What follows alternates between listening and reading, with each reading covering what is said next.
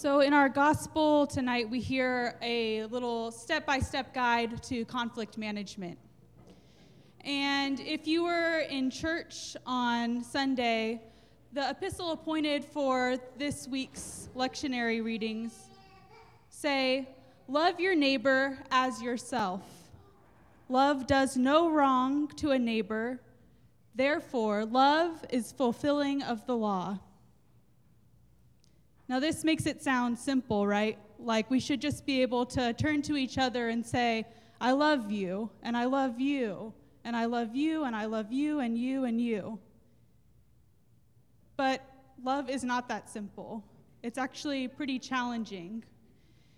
And so, our gospel today provides us some guidance on what to do when love isn't simple when we're trying to love our neighbors but conflict arises, when someone hurts your feelings or you hurt someone else's feelings, when someone does you wrong, whether on purpose or on accident.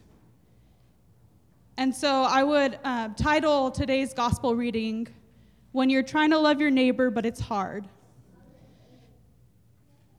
The gospel gives us four steps to conflict resolution. Step one, go talk to them one on one. Step two, if this doesn't work, take some other people with you and try again.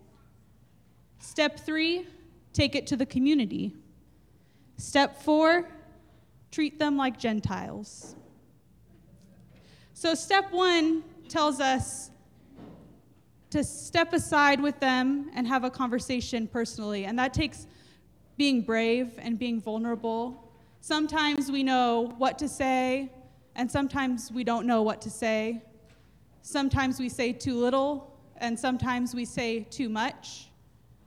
But when a one on one conversation goes well, it can be incredibly healing and life giving. Step two if that doesn't work, take a couple of people with you. I'm sure all of us have, at some point in our lives, had conflict. And many of us have probably had the opportunity to meet, have that conflict mediated by someone else.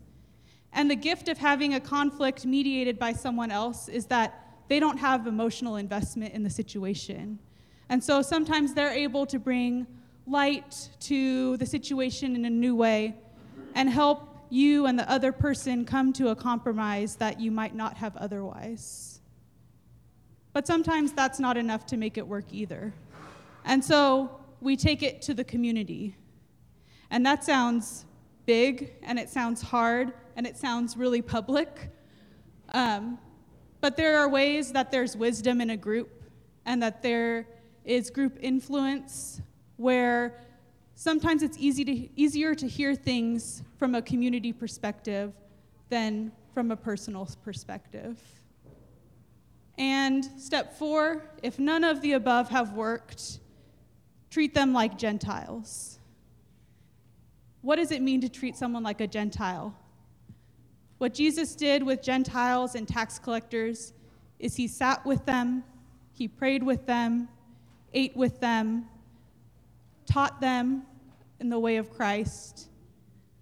And so that's what we're to do to evangelize. So, in all of this, our goal is to seek reconciliation and to remain in relationship with each other. And this takes more work than just forgiveness or saying I'm sorry or agreeing to disagree or saying we'll just ignore each other's differences. This is a way of dealing with conflict that is rooted in love. And this is what it means to truly love your neighbor. To love your neighbor as yourself, love does no wrong to a neighbor. Therefore, love is fulfilling of the law. Amen.